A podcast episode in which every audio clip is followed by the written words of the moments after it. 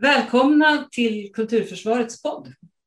Syftet med podden är att göra konst och kultur till en valfråga inför valet 2022. Jag som leder samtalet heter Ulla Bergsvedin, är frilansande skådespelerska, kulturdebattör och grundare av Kulturförsvaret. Varmt välkommen till dagens gäst, Astrid Menassange Tobisson, regissör, dramatiker och skribent. Tack! Så jättemycket. Och då undrar jag, vem är Astrid Menassange Tobisson och vad arbetar du med för närvarande i dessa pandemitider? Ja, fy, fy satan för den här pandemin alltså. Eh, nej men jag är som du sa, eh, jag är regissör, jag är dramatiker eh, och eh, skriver ibland artiklar om demokratifrågor och om, mest med fokus på Spanien då, men demokratifrågor i Europa liksom, och den demokratiska utvecklingen. Eh, och jag har faktiskt haft, eh, om jag bara ser till mig själv så har jag haft en, en väldigt tur i pandemin. Jag har kunnat eh, jobba hela tiden. Så jag har precis skrivit en pjäs för Stockholms stadsteater ehm, som heter När Baba faller i poolen är klockan 23.47. Eh, och som vi också har repat nu under, under liksom pandemin. Men som nu ligger och sparas till nästa år när vi får möta publik. Eh, så det, det, har, det har varit ett intensivt arbete just under den här krisen. Och det var också en... Eh, hela den idén till den pjäsen föddes också eh, direkt i mars-april när krisen stod, slog till. Eh, så den har väldigt mycket med det att göra och de, eh, den segregation och de ekonomiska orättvisor som blev så otroligt tydliga när vi alla som samhälle liksom slungades mot eh, döden. Och att man såg att det är en, det är en enorm, enorm skillnad beroende på var du bor, vem du är och vilka sociala förhållanden och ekonomiska förhållanden du har. Eh, kan du avslöja det, något om eh, vad det handlar om? ja men det handlar då om, som titeln säger, när Baba faller i poolen är klockan 23.47. Det handlar om Baba som då är en pappa som blir av med sitt jobb ehm, och får ingen ny anställning för han är 61 år gammal, han är inte så attraktiv på arbetsmarknaden pratar inte helt, helt 100% svenska. Eh, men så till slut så får han ett arbete, ett gigjobb på, eh, som sån här eventmaskot. Tänk dig någon sån här Lisebergs kanin eller någon sån här. Oh, ja. Toppjobb! Ja, verkligen toppjobb. Och så blir han påbokad på ett poolparty hos Swede-eliten dit han åker och kommer väl förberedd med det han ska ha förberett och så. Men den här festen urartar i olika challenges. Eh, och till slut så hamnar då Baba blir puttad i poolen eh, och sjunker. Så pjäsen utspelar sig under tiden som Baba sjunker genom vatten, vattnet. Eh, men är ett slags utforskande från hans son om så här, varför hamnar han där? Hur kunde det bli så här? Eh, vi skulle inte ens vara kvar i landet. Vad, vad gör han där? Varför har han inte berättat något? Eh, och handlar liksom också om deras relation, varför de inte har pratat med varandra på länge. Och så. Det låter väldigt intressant. Mm. Ja, men det har varit jätte, alltså jätte, jätteroligt att skriva och också jätteroligt att repetera. Det, Dawood Tafisian som spelar sonen och Cesar Saracho som spelar pappan. Så det kommer. När publiken kommer så, så kommer den. Liksom. Ja. det är det vi, vi alla väntar på. Och sen så förbereder jag ju andra projekt. Det rullar ju på det här. Eh, det, livet rullar ju på liksom. Trots att det står på vänt på något konstigt sätt. Så just nu sitter jag och skriver en enmansmusikal. Ja, och det ja. är väldigt spännande. Mm. Det är, det är roligt. Det är roligt. Enmansmusikal om privatiseringen av sjukvården. Eh, så den hoppas jag kan ha premiär i augusti. Ja, mm. det, det, ser vi fram emot. Eh, du sa att när du skriver så skriver du mest om Spanien och det har med din bakgrund att göra. Så kan du berätta lite om vem Astrid är också? Ja, det är Just det, vem är jag? Eh, mm. nej men jag är, om jag börjar där med Spanien, jag kom, eh, jag kom till Sverige när jag var fem eh, med min mamma. Så jag är född i Spanien, jag har en spansk pappa och hela liksom den sidan av släkten är, är från Spanien.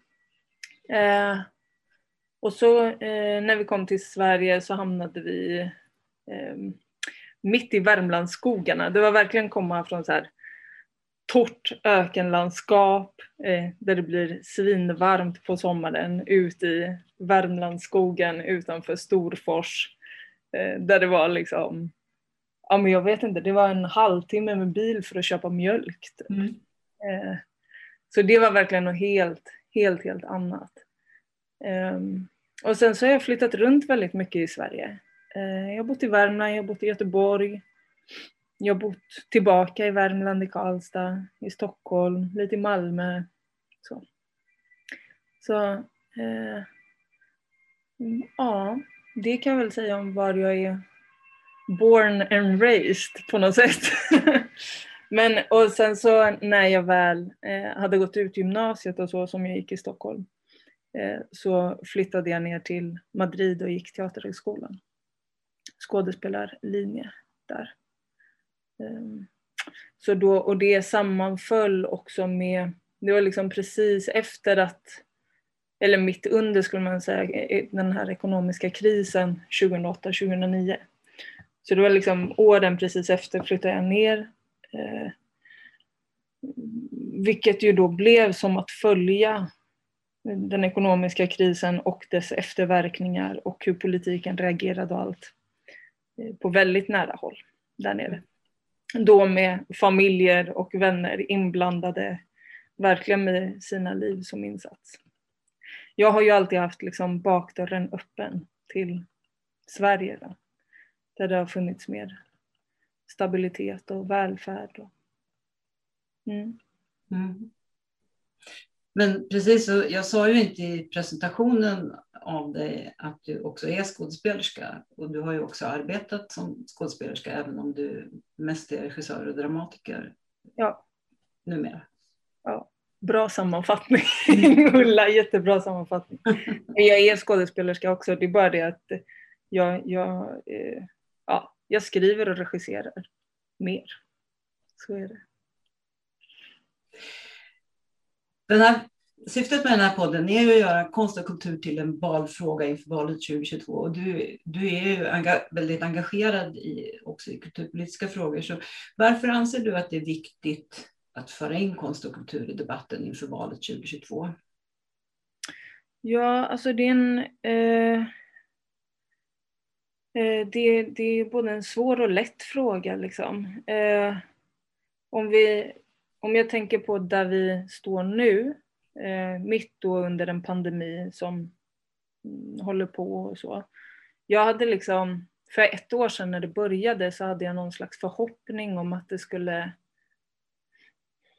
Ja men någonstans där alldeles i början när man kände så här, åh oh, gud, alla, nu känner alla för vårdarbetarna och nu, och nej, nu finns det inte förkläden, nu klipper vi alla förkläden. Och, och nej, titta på Italien och titta de sjunger på balkongerna. Alltså allt det här liksom som ändå var, det var ju otroligt drabbande. Jätte, jättedrabbande. Eh, och väldigt oväntat att vi skulle bli så enormt rädda. Eh, men då hade jag också någon, jag vet att jag pratade jättemycket med eh, folk i Spanien och folk här. Och, eh, och i USA. Och det, jag har liksom haft någon förhoppning av att man kommer ur den här krisen mm, med lite mjukare värden på något sätt. Mm.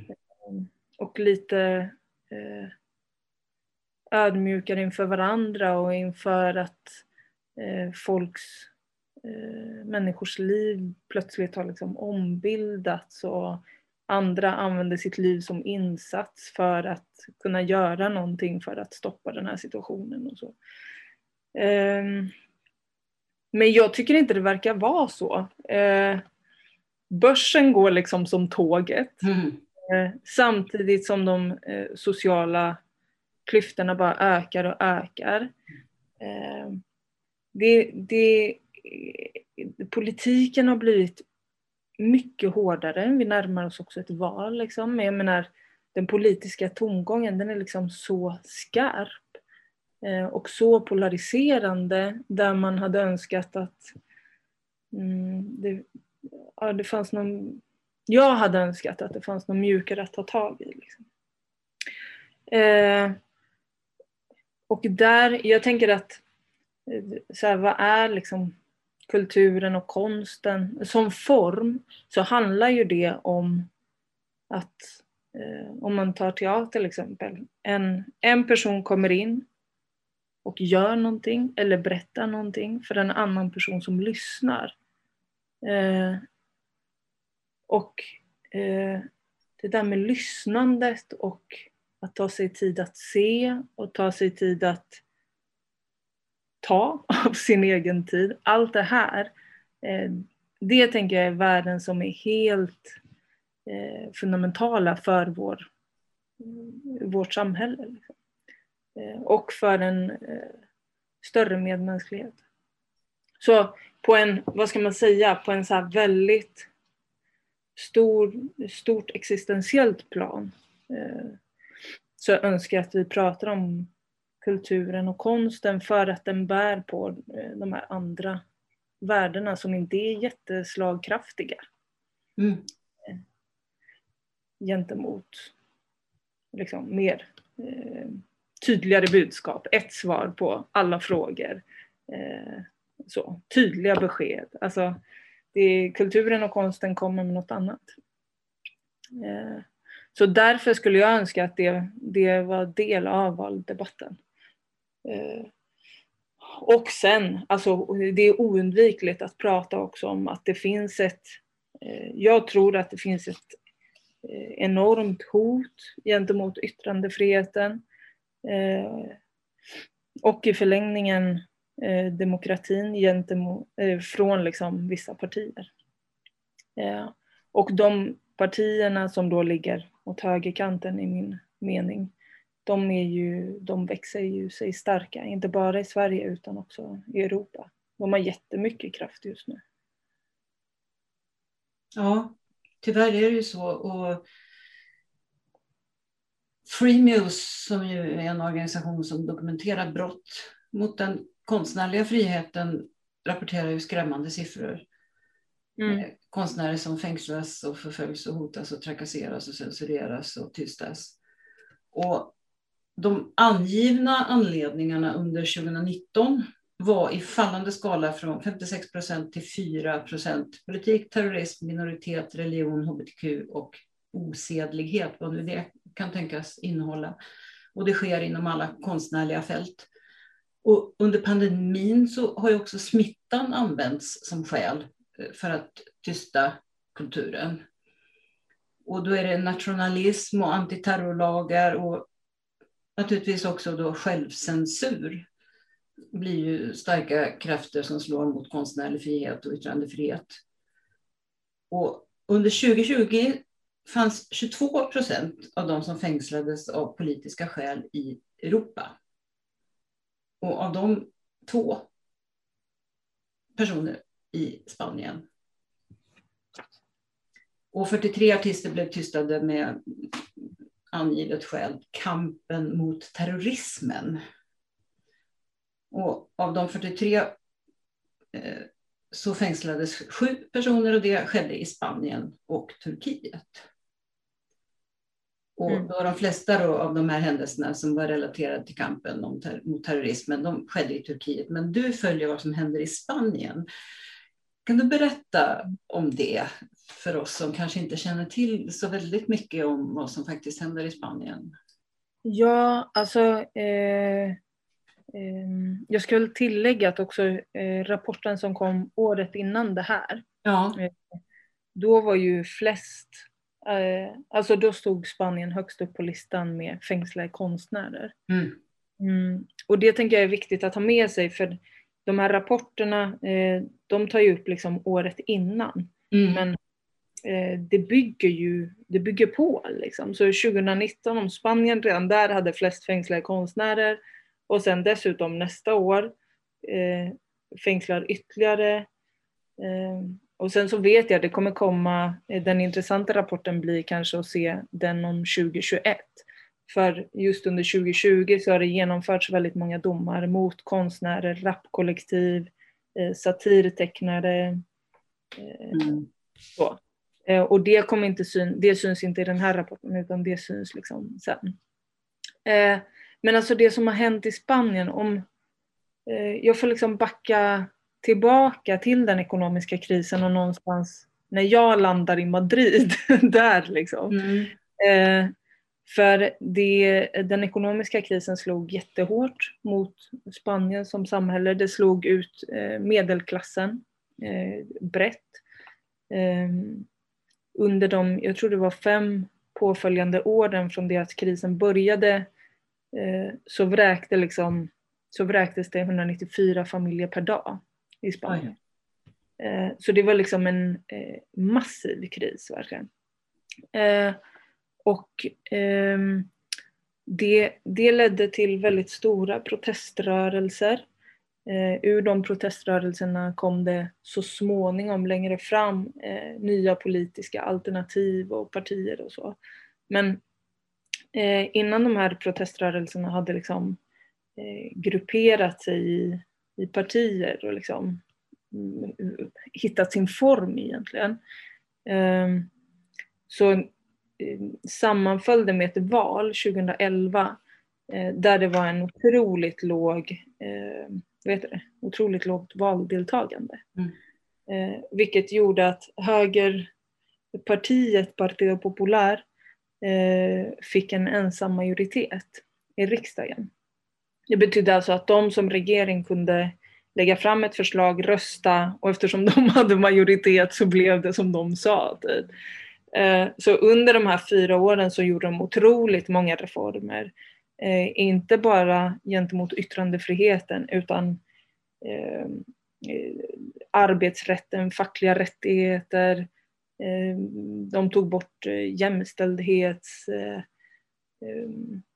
eh.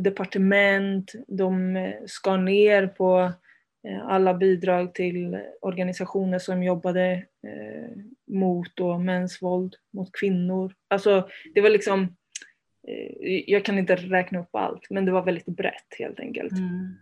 Eh, och en av de här eh, reformerna som de gjorde och eh, i, i lagarna, det var då lagen om, som de kallade med, medborgarskydd och säkerhet.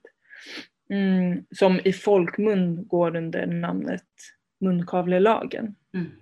Eh, för i praktiken eh, innebär den dels att eh, hela rättsprocessen flyttas ur eh, eh, en situation som du kan hamna i med en polis till exempel. Och så är det bara polisens ord som gäller som, som eh, sanning. Så polisen får ålägga dig böter. Eh, för På hur du plats, så att säga. plats Mm. för hur du beter dig på gatan. Typ. Och då, det är så här, eh, det är ju inte så här jätterevolutionerande om man inte kollar på eh, bötesummorna. Men det här handlar om bötesummor som går från, eh, jag tror det är 100, 100 euro upp till 600 000 euro. Mhm. Det betyder att du har överlåtit i en, eh, i en enskild polis liksom, eh, godtycke får man väl ändå säga. Eh, att ålägga böter liksom, från, på en väldigt bred skala. Upp till alltså 6 miljoner kronor, det är helt hutlöst. Um, och det den här lagen tar upp då, den här munkavlelagen, det är eh, nu så är det då eh, det är olagligt att inte bära med sig identifikationspapper, ID-kort till exempel. Eh, det är olagligt att inte visa respekt mot polisen. Det är olagligt att filma poliser och lägga ut på sociala medier. Mm. Har ja, poliserna såna här kroppskameror? Eh, vad de gör? Jag, vet, jag, tror det har varit lite eh, olika. Det finns ju inte några kroppskameror som är dit för att alltså som är ditsatta som medborgarskyddssäkerhet på riktigt. Liksom, utan eh, det är som sagt upp till polisens ord. Alltså säger polisen du var respektlös, då är mm. det så det är. Eh, och du har ingen möjlighet att bestrida det för du får inte filma. Om du dessutom har filmat, då är det i sig ett brott. Mm. Eh, det här har ju blivit ett jätteproblem också för alltså, journalister och fotografer. Och det är, jag skulle säga att det är vanligt nu att både fotografer och journalister får böter för att de rapporterar till exempel vid eh, Ceuta och Melilla-kusterna om migrationen, eh, vid Kanarieöarna om pushbacksen, eh, men också vid demonstrationer. Eh, Hur är det med tillstånd för demonstrationer och så? Eh, det, vet, det, det gick de inte in och ändrade. Du behöver tillstånd. Eh, om du demonstrerar utan tillstånd så får du utanför statlig byggnad, då får du böter på 30 000 euro. Det betyder om du skulle starta en, ett civilt motstånd eller en demonstration utanför säg, kommunhuset mm. så kan varje person åläggas med 30 000 euro. Hur motiverar man att alla måste ha identitetspapper på sig så att säga? Eh, ja, det är väl för att kunna eh, fastställa böter. Utgår jag ifrån. Alltså det blir ju problem, du måste också visa dina ID-papper. Mm. Eh, för det blir ju problem annars för dem att kunna verkställa lagen. Annars skulle ju alla kunna säga, nej men jag har inget, jag har inget ID på mig idag. Typ. Mm. Men hela den här lagen är tänkt för att kunna kväsa demonstrationer, ehm, slå ner väldigt brutalt på dem när de händer. Ehm, och ja, begränsa yttrandefriheten. Det är helt tydligt. Liksom. Så, mm. så ser det ut. Och när jag, jag började ju skriva egentligen, alltså jag är ju dramatiker och, och, och regissör, jag vill hålla på med teater. Liksom. Men jag började skriva för jag märkte att det inte eh, det var ingen som skrev om när den här lagen började tas fram eller när den skulle röstas igenom. Eller, det fanns liksom ingen bevakning på det här i Sverige då. Um, vilket gjorde mig jätteförvånad för Spanien är Sveriges absolut favoritresemål. Eh, både för weekends och eh, semester, längre semester liksom. Ja, planer. Um, men Eh, jag skulle säga att man fortfarande är relativt ointresserad av att eh, få den bilden av Spanien. Jag tror det är en komplicerad bild för oss att, att ha om Spanien. Mm. Ja, och i samband med en sån artikel inför EU-valet 2014 så blev du faktiskt anklagad för att vara extremist. ja. Vad var det som hände? Ja, alltså det var i efterdyningarna av den artikeln. Eh, eh, så här, jag, inför EU-valet, eftersom det var så tyst om det här i Sverige så tänkte jag att ah, men nu, är det, nu är det EU-val. Då gäller det liksom att samla opinion kring det här inför EU-valet. För där har man en möjlighet att, att rucka liksom, på, på politiken på något sätt. Mm, mer i hänseende av opinionsskapande än ja, men som ett steg i att försöka då reformera den här lagen. Um, jag, jag eh, eh, tillsammans med Lisa Wolter, en, en vän till mig och också före detta kollega, hon var skådespelare. Men vi började översätta det här lagförslaget som fanns i Spanien Eh, och sen så började vi höra av oss till sakkunniga i Sverige och politiker också för att få eh, stöd för en artikel. Ehm, så vi skrev en artikel som liksom eh, bad om att reformera lagförslaget, gick igenom lagförslaget väldigt så här pedagogiskt, vad det gick ut på, vilka bötesummor som var för vad och vad det här betyder för yttrandefriheten och demonstrationsrätten. Eh, och fick en, ett enormt stöd från sakkunniga och politiker. Från höger till vänster verkligen. Mm. Ehm, och så publicerades det här i Svenska Dagbladet två dagar innan valet. Eller, alltså väldigt tätt in på EU-valet. Um, och dagen efter tror jag att jag får ett, ja väldigt tätt in på det här så får jag ett eh, mail från svenskan där det står så här eh, den spanska den spanska ambassadören vill ha ett möte med dig för eh, eh han vill förklara några saker som, eh, som du nog inte har förstått. Mm. Så. Eh, så då tog jag det här mötet på ambassaden eh, med ambassadören eh, som såklart inte skulle förklara saker jag inte hade förstått. Alltså, jag har suttit och läst, lusläst den här lagen, haft jurister inne, alltså jag kan den liksom utan och innan.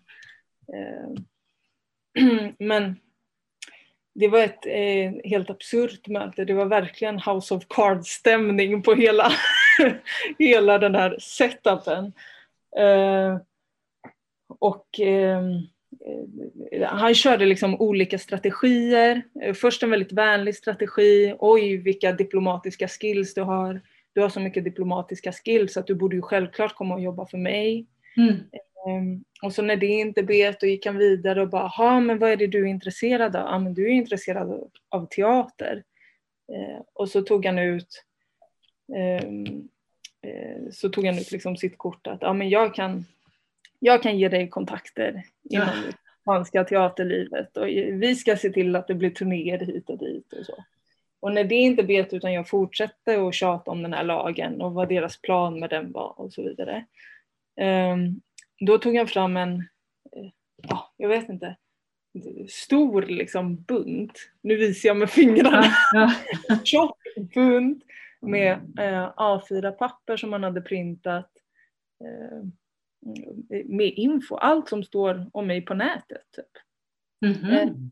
eh, hade han liksom printat ut.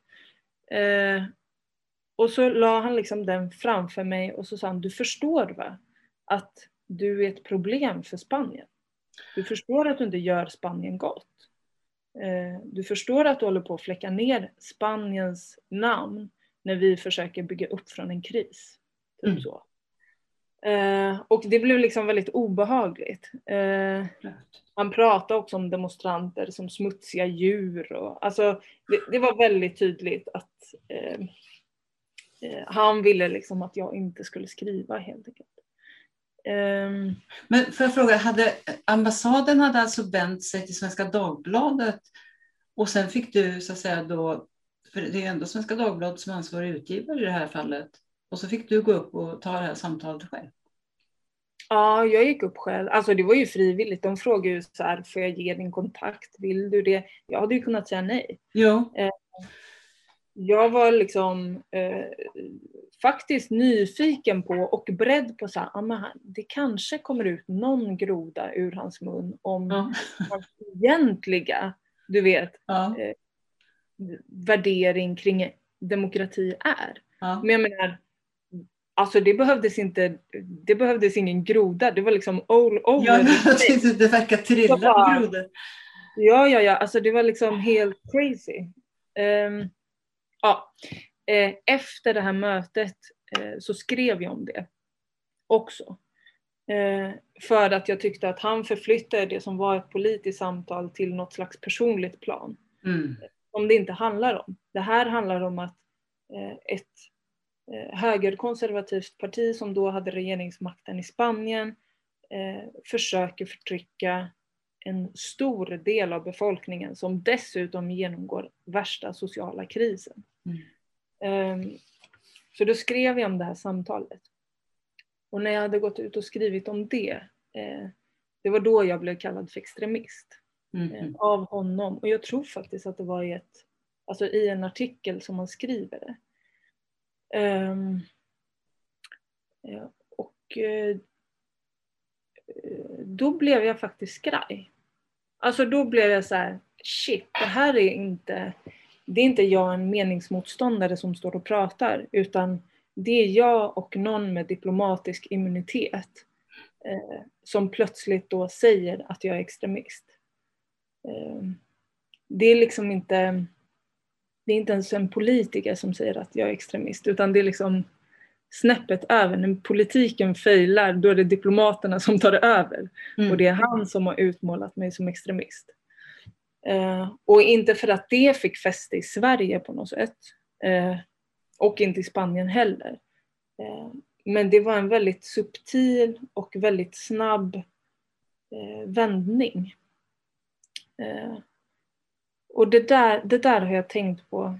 Eh, jag brukar inte prata om det här mötet för att jag tycker att det väldigt lätt blir eh, att man inte kollar på det stora och inte kollar på sakfrågan utan eh, hamnar i så här anekdoten om och då slog han upp dörren och han agerade så här och så här. Liksom. För det är ju, det är ju dramatiskt i sig. Liksom. Men, men det här har med hela den här problematiken att göra. Att när, när eh, eh till exempel då som i det här fallet en stat börjar utmåla meningsmotståndare som extremister, mm. eh, terrorister, fara för samhället, eh, parasiter, alltså alla de här beteckningarna. Eh, gentemot mig var det väldigt mycket lögnerska, bedragare mm, och extremist. Då. Men det tänker jag ha för att jag är kvinna, då hamnar jag på någon så här lögnerska och bedragare också. Liksom. Just. Men, Frästerska kanske? Ja, men lite så. Eh, men när det sker att eh, Mm, man börjar använda de ordalagen och samtidigt som eh, lagreformen om terrorism gjordes om för att kunna bura in då meningsmotståndare i Spanien. Så blev jag skraj men jag fick också upp ögonen för hur snabbt det går.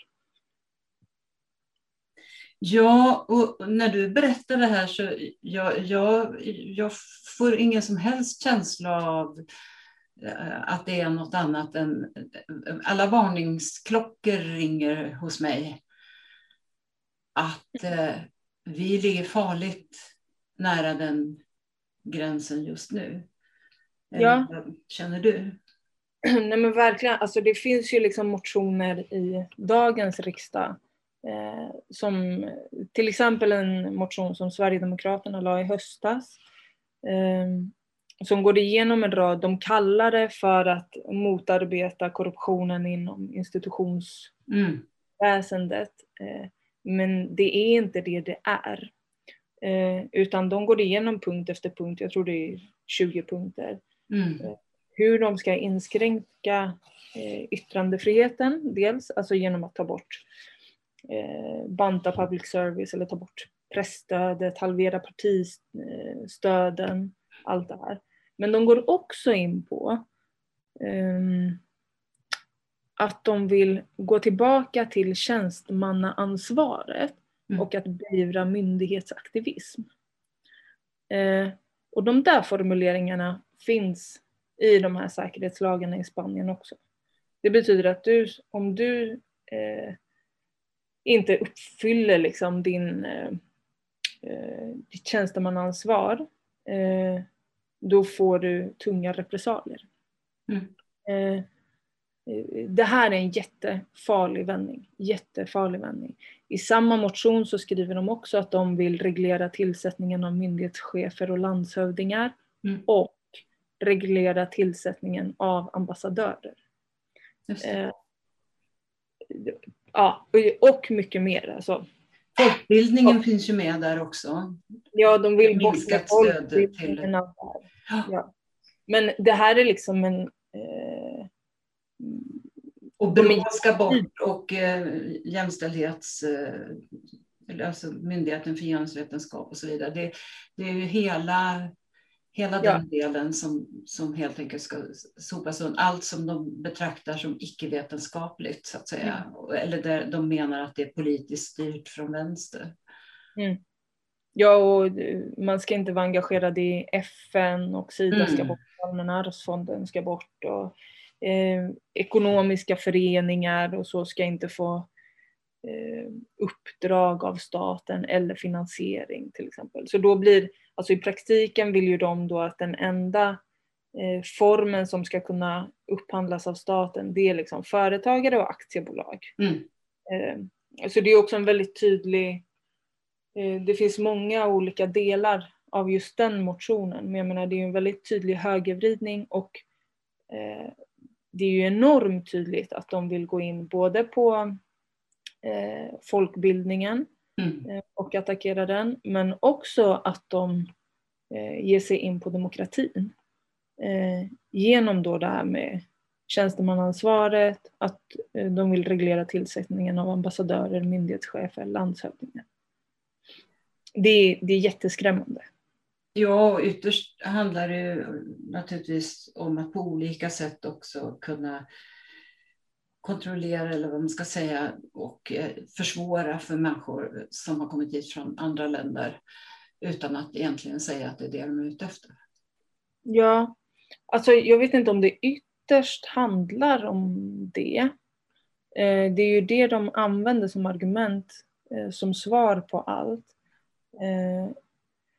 Men ytterst tycker jag nästan att det verkar som att de är ute efter ett helt annat maktövertagande. Liksom. En Mm. helt annan, eh, de, är, de är inte så intresserade av eh, demokratin.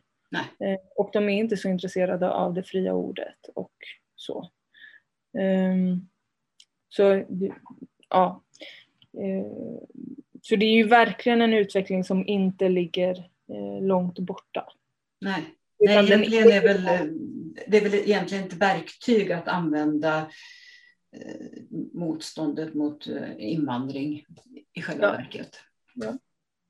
Men och jag tänker, där har vi ju ehm, Alltså vi har ju fördelen i Sverige då om man kollar på eh, Ja, man kan kolla brett, liksom föreningslivet och allt, men om vi kollar på kultursektorn, vi har ju fördelen att vi kan kolla på andra länder. Mm. Vad är det som har hänt där? Ja. De har gjort antiterrorlagar i Spanien som gör att i somras åkte ett rapkollektiv på sex personer in för vad de har skrivit. Ehm, i, i, nu i våras eller i vintras, i februari, så fängslades en rappare för att han har skrivit att kungen är en idiot. Typ. Mm. Ehm, vi kan kolla på Ungern, vi kan kolla på Polen. Alltså, vi har liksom föregångare som visar hur de här eh, högerextrema krafterna agerar när de kommer till makten och vad de vill göra. Ehm, eh, där skulle jag önska att vi var, och jag tror att det görs också brett och jag är säker på att många kulturchefer och teaterchefer också sitter med de här frågorna verkligen i knät Oh ja. och brottas med dem. Liksom. Eh, men eh, brett så skulle vi behöva folkbilda oss lite Mm. kring eh, hur man liksom eh, förvaltar en demokrati. Ja, eh, du har ju ändå sagt att du ser en skillnad i vad vi i Sverige har i, i undervisningen i skolan av vår arbetarrörelsehistoria och av det motstånd mot makten som har funnits jämfört med hur det ser ut i Spanien. Vad, vad är det som är skillnaden?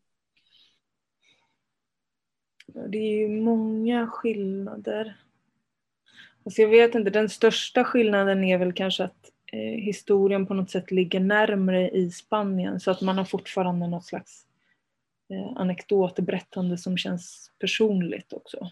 Eh, du kan fortfarande prata med folk som var med eh, under kriget. Du kan fortfarande, även om de börjar bli få nu, men du kan fortfarande prata med folk i allra högsta grad som levde under diktaturen och upplevde hela den här transitionsprocessen till demokrati och så.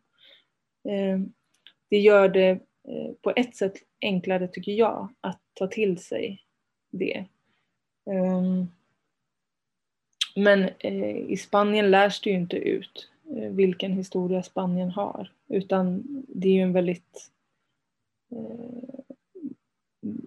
ja, reviderad version. Liksom. Man pratar inte om hur många som dog under kriget, man pratar inte om hur många eh, Franco avrättade. Eh, det finns liksom inte en sån, en sån historieskrivning där.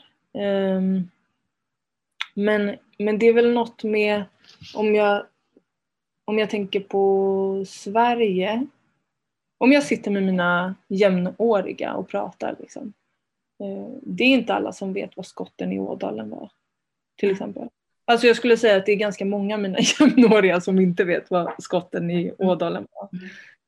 Um, och um, jag menar då ingen skam över dem.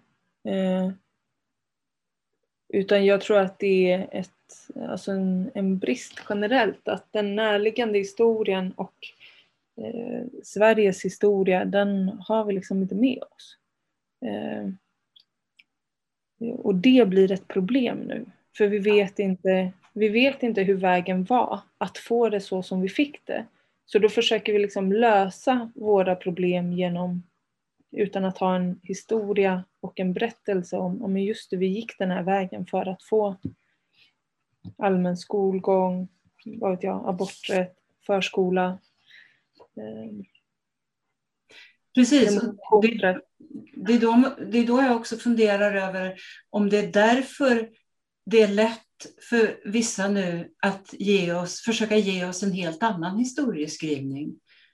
Mm. För att det, det, det, det, är många som inte förstår att de ljuger. Mm. Jag, tror, jag tror absolut att det är en del av det. Jag tror, det tror jag verkligen. Eh, Ehm, jag var i, vi var i Amsterdam med en föreställning som jag hade skrivit och regisserat. Och då var det, jag tror att det var ljusdesignen som hade kollat på en dokumentär. Vi var ungefär lika gamla allihopa. Mm. Ehm, eh, det betyder alltså att vi är födda, jag vet inte, vi var väl födda från 80 till 89 eller något sånt. Mm. Eh, och så, är det, så sitter vi liksom ute och dricker öl och så. Och så är det en som frågar, men Eh, hur många här vet vem Gorbatjov var? Ja. Och du vet, ingen. Alltså ingen. Vi kunde, vi kunde ungefär, ja men det var väl mm, kanske mm. en ryss. Alltså du vet, det var verkligen så här. Eh, men och, då, eh, och hon berättade då liksom om allt det här. Eh, men det tänker jag också, det är en historielöshet som inte är önskvärd. Nej, den är ju livsfarlig ur demokratisk synpunkt. Ja, den är... Eh, och det där, eh, du måste liksom vara så intresserad själv då hela tiden. Att leta upp och söka och läsa och hålla på. Ja. Eh, och jag tror inte att alla har den tiden, den orken, det intresset. Eh, så där tror jag faktiskt att det finns en väldigt stor eh, lucka som går att fylla med annat då. Lite som du säger. Liksom. Eh, och sen kan det ju vara så att man ändå får något slags immunförsvar i form av värderingar eller andra historier. Jag menar, i Sverige, vi är jättemånga som har andra historier med oss som inte är just den svenska eh, svenska demokratins historia utan som är andra länders historia ja. också. För att vi har föräldrar från flera ställen eller födda någon annanstans. Eller ja. så. Och där kan man ju också ha med sig ett historieberättande som faktiskt eh, stärker demokratin och som stärker förståelsen för det och så. Um, så jag menar, men det är något med det här att eh, um, när man hamnar för långt ifrån hur man ska försvara eh, säg en sån för mig grundläggande princip som aborträtten. Ah. Men om du inte har tänkt tanken eh, rakt ut eller igenom någon gång om mm. hur du försvarar aborträtten och varför och vilka argumenten och vilka motargumenten och så. Eh, på samma sätt kommer eh, demokratirätten, yttrandefriheten eh, eller demokrati, demonstrationsrätten och yttrandefriheten att ifrågasättas. Och har vi inte tänkt ut så här, ja men jag tycker att det är viktigt därför, eller jag har sett att det är viktigt för den här delen av historien, eller mm. vad det nu är. Mm. Um, då, uh, står vi jävligt stressade när andra sidan har väldigt mycket argument. Mm. Men bara en sån sak som att när jag var barn, då åkte människor, kvinnor, härifrån till länder där det idag är förbjudet att jorda abort. Mm. Alltså, vi, vi behöver, tror jag, väldigt tydligt lära oss om hur saker och ting faktiskt har förhållit sig. För att vi, vi är väldigt kvicka att tro att så som det är nu i Sverige har det alltid varit här. Och bara en sån sak som att vi har fått vår konst och kultur har vi importerat från Mellanöstern. Det är vad vi har importerat från Mellanöstern. Mm. Visst. Och, och, det sägs aldrig. Nej. Nej. Det finns ju en jätteensidig bild av att eh, eh, invandrare, folk från andra länder skulle komma med, liksom, du vet, komma obildade. Liksom. Ja, och med Men... allt ont så att säga, alltså som, som om allt, allt, allt ont som har kommit till Sverige, det har kommit från andra länder. Som, som om det finns ett gott land i världen och så finns det en massa onda länder och allt, allt det ska inte komma hit. Istället för att se vi alla, vi alla människor på ont och gott och så se, alltså förhålla sig till, till det med någon slags sunt förnuft. Det är en otroligt svartvit bild som håller på att målas upp. Och... Men där tror jag också, alltså om jag ska vara lite djävulens advokat i allt det här, eh, så tror jag också att eh, vänstern har gjort det enkelt för sig också. Eh, och sagt att nej men det finns inga problem, öppna gränserna. Alltså det, fin det finns, kom igen, liksom, öppna gränserna. Typ. Eh, och det är något i, eh, för jag tror att det är det här som har gett liksom, eh, högernationalister, extremhögern, ett öppet mål. Det är att eh, det finns alltid massa konflikter när olika mm. kulturer möts. Eh, det är eh, konfliktfyllt, det är krångligt, det är, man måste omvärdera hela tiden mm, sig själv, sina värderingar, sina traditioner. Varför var den här traditionen viktig för mig? Jaha, okej. Okay. Eh, det är ett arbete man ständigt måste hålla på med. Eh, men det är oundvikligt för det är så civilisationer alltid har byggts. Mm. Eh, Sverige har inte varit ett homogent land som har haft frid på jorden. Eh, det har inte varit det. Det var jättelänge uppdelat i olika små mindre län, landskap som själva ville ha sin identitet. Och, alltså, och då var konflikten däremellan.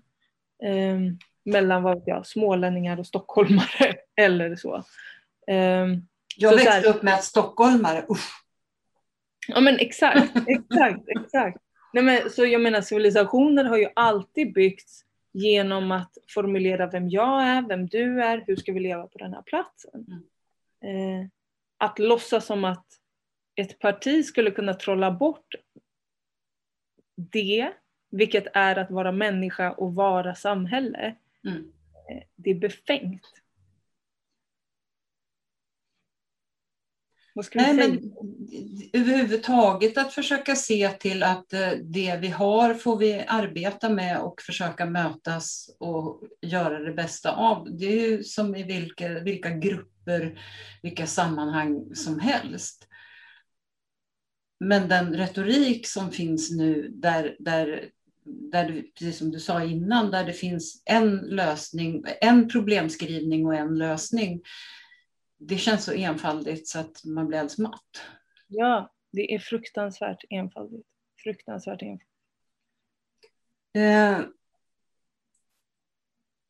vi har ju varit inne på det. Eh, dels att du ser en fara att vi kommer få se en utveckling där olika verksamheter och personer pekas ut som extremister eller också som korrupta. Mm. Och då upphör ju både organisationens och personens rättsskydd. Mm. Eh, men också, som du sa, att det diskuteras diverse nya lagar.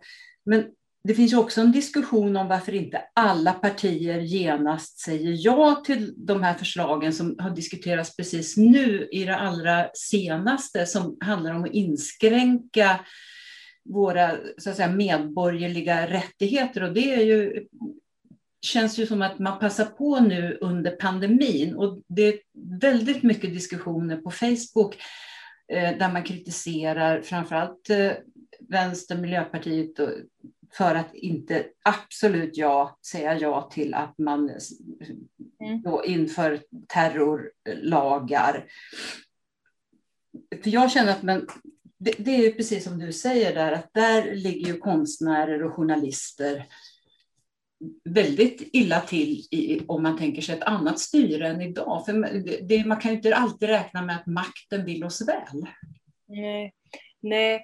och det är ju så, alltså jag tänker med de här lagarna, deras eh, eh, sätt att gå tillväga på något sätt.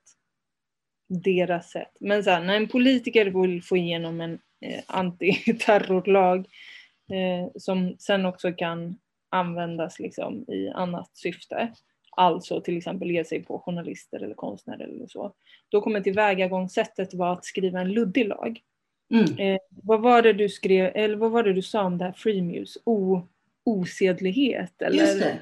Ja, vad är det? Ja. Alltså vem har blivit dömd för osedlighet? Vem bestämde att det var osedligt? Vem, det är liksom, eh, där finns någonstans eh, verktygen de använder för att, eh, för att kunna vränga det här. Liksom. Eh, det var ju också det som folk var så upprörda med när pandemilagen skrevs. Mm. Att den var otydlig i sin formulering. Ehm, och då kan man ju tycka när man som befolkning är jävligt rädd, till exempel för att en mormor ska dö eller eh, något sånt. Mm. Att såhär, vad fan, klubba bara igenom lagjäveln liksom, så att vi får ordning på skiten. Liksom. Men eh, det är just, eh, jag var väldigt glad över den kritiken som framfördes eh, kring att det var luddiga formuleringar, för de där luddiga formuleringarna är livsfarliga. Det är de som fäller sen konstnärer som terrorister. Ehm, och det kan man inte hålla på med när man håller på att skriva lagar, tycker jag. Och det gäller ju också de här antiterrorlagarna och så. Nej, och jag menar, det du berättade, det gör det ju om, om, om, vad du fick vara med om.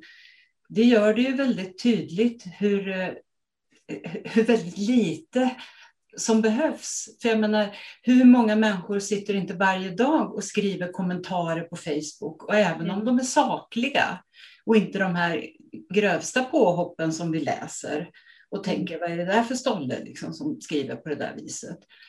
Så om några år kanske vi blir hämtade av polisen. Mm. Ja, och det här, jag vill verkligen ta tillfället i akt och säga det här är ingen överdrift Ulla. Det du Nej. precis sa. Eh, för eh, om jag då, jag är både svensk och spansk medborgare. Om jag skriver på min Facebook, eh, eh, vad vet jag, kungen är en motherfucker, eh, jag hatar kungen. Ja. Till exempel. På spanska då. Ja. och menar då spanska kungen. Um, eller twittrar det eller twittrar olika skämt om politiker eller så. Mm. Uh, då kan jag hamna i fängelse i Spanien. Mm. Eh, så, om jag får ögonen på mig i den stunden då hamnar jag i fängelse. Mm. Och det kan också komma i efterhand, alltså fem år senare. Att de går tillbaka och kollar din Twitter. Ja, för fem år sedan så skrev du faktiskt att du hatar statsministern. Typ. Eller att du tycker att statsministern är bla bla bla. Ja. Um, och det här, eh, det var ju en del av reformerna som genomfördes efter den ekonomiska krisen av högerpartiet. Uh, de här reformerna, de uh, gjordes med en uh, absolut majoritet i riksdagen. Så det enda som krävs är att någon driver en sån här idé och mm. att det finns en absolut majoritet i riksdagen och sen är vi där. Precis. Eh, det är inte mer än så. Och det är ju det som är så fruktansvärt obehagligt. Och det finns ju också i de här i de här idéerna om vad som ska krävas för att man ska få svenskt medborgarskap det är, att man ska kunna svenska, man ska kunna svensk historia och vem ska bestämma vad som är svensk historia till att börja med. Man ska, kunna, eh, man ska veta hur det svenska samhället fungerar och vem ska bestämma vad det ska innehålla. Och sen ska man svära trohet till kungen. Och jag är helt övertygad om att den kung vi har nu, det kungahus vi har nu, är överhuvudtaget inte intresserade av att man för att få svenskt medborgarskap ska behöva svära trohet till kungen. Men det kommer ändå kunna bli så eh, med en riksdagsmajoritet. Och då är vi där också, precis som du säger. Mm. Mm, nej men så är det. Och där, i den där formuleringen, nu är ju... Eh, jag vill också vara noga med att säga att jag tycker inte att... Jag är liksom väldigt frispråkig att prata partier nu. Jag har inget problem med det. Eh, jag tycker att det behövs. Ehm, men så här, eh, vändningen som eh, höger, nästan hela högerblocket har gjort mm. till att lägga sig så nära Sverigedemokraterna och deras politik. För mig är den jätteoroväckande. Verkligen. Det här samtalet om att motverka terrorn och motverka kriminaliteten att eh, sätta fyr på det när du precis haft ett samhälle som har gått igenom eh, en rädsloprocess känslomässigt på grund av en pandemi. Mm. Alltså vi har liksom, vi har i våra kroppar att vi var jävligt rädda. Jag tror inte det var någon som inte var rädd i Sverige när det slog till och så här, allt, vardagen förändrades. Liksom. Mm. Eh, att då anspela på i en valrörelse trygghet och Eh, för att få trygghet så måste de här och de här buras in mm. Eh, och det här och det här måste hända. Mm. Eh, det är taktiskt smart, säkert, för att vinna röster. men jag tycker det är förkastligt. Eh, och eh, i de formuleringarna som görs nu om vad terror är och vad kriminalitet är eh, och hur rapptexter ska användas i polisärenden och eh, domstolsärenden. Där ligger vår framtid som demokrati.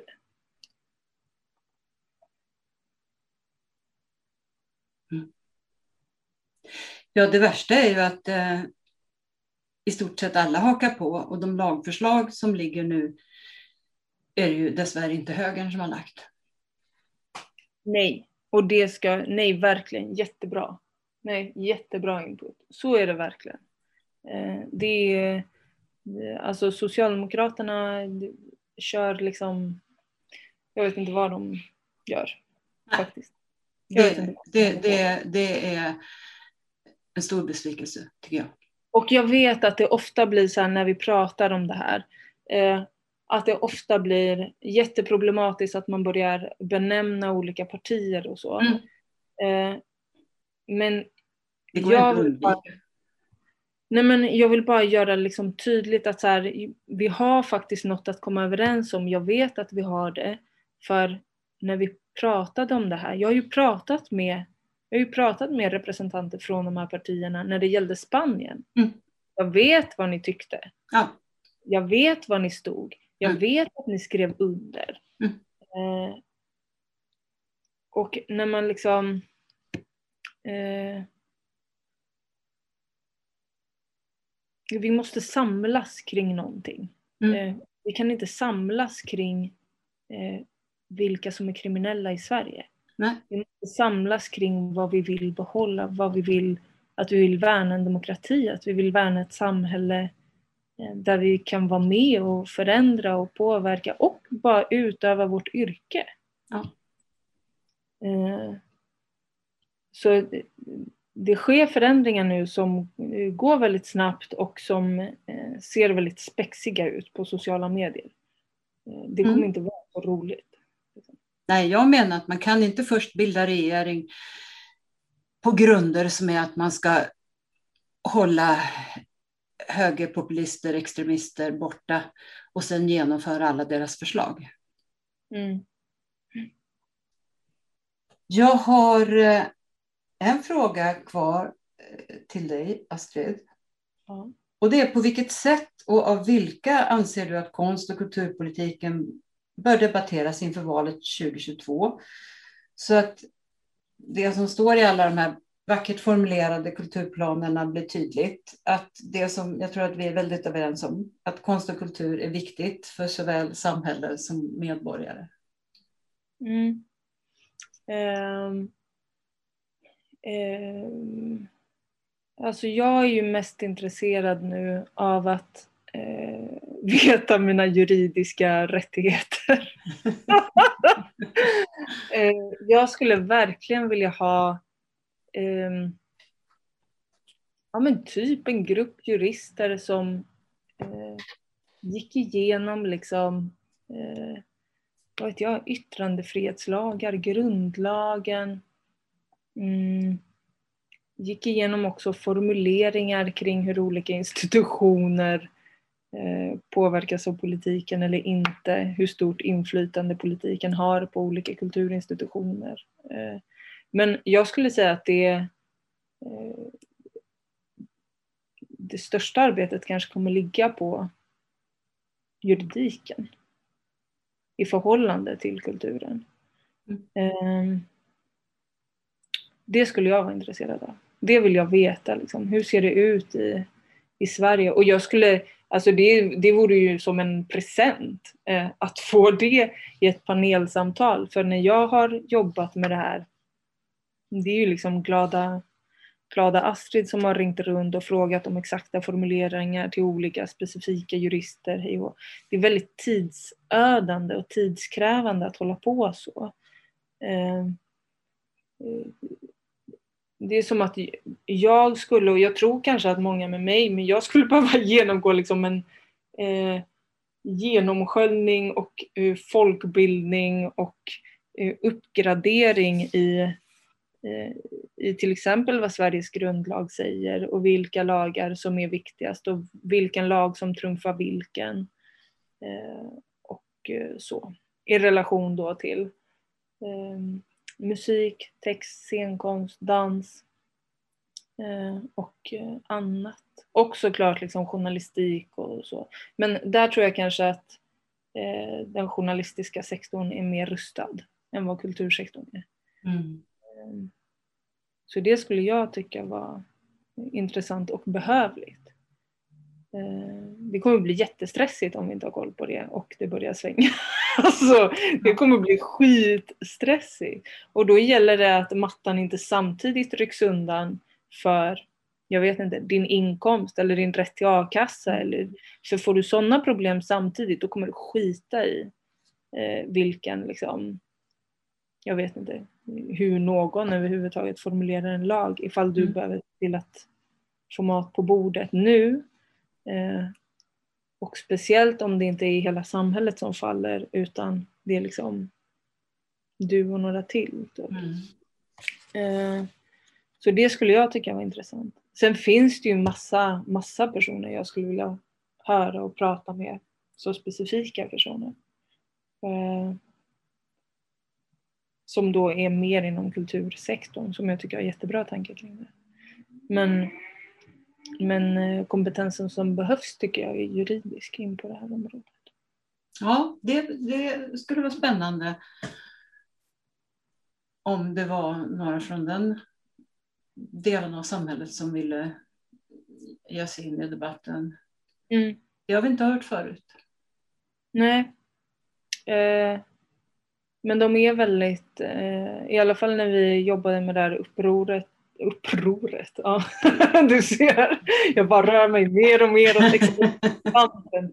Nej men uppropet, eh, eller den här artikeln i Svenskan, nu var ju det länge sedan, liksom. men mm. då fanns det många jurister som var Claes Borgström, Madeleine Leijonhufvud, mm. flera av de här liksom, som, som var väldigt intresserade. Eh, och väldigt generösa med sin tid. Mm. Och fler som jag inte kommer på.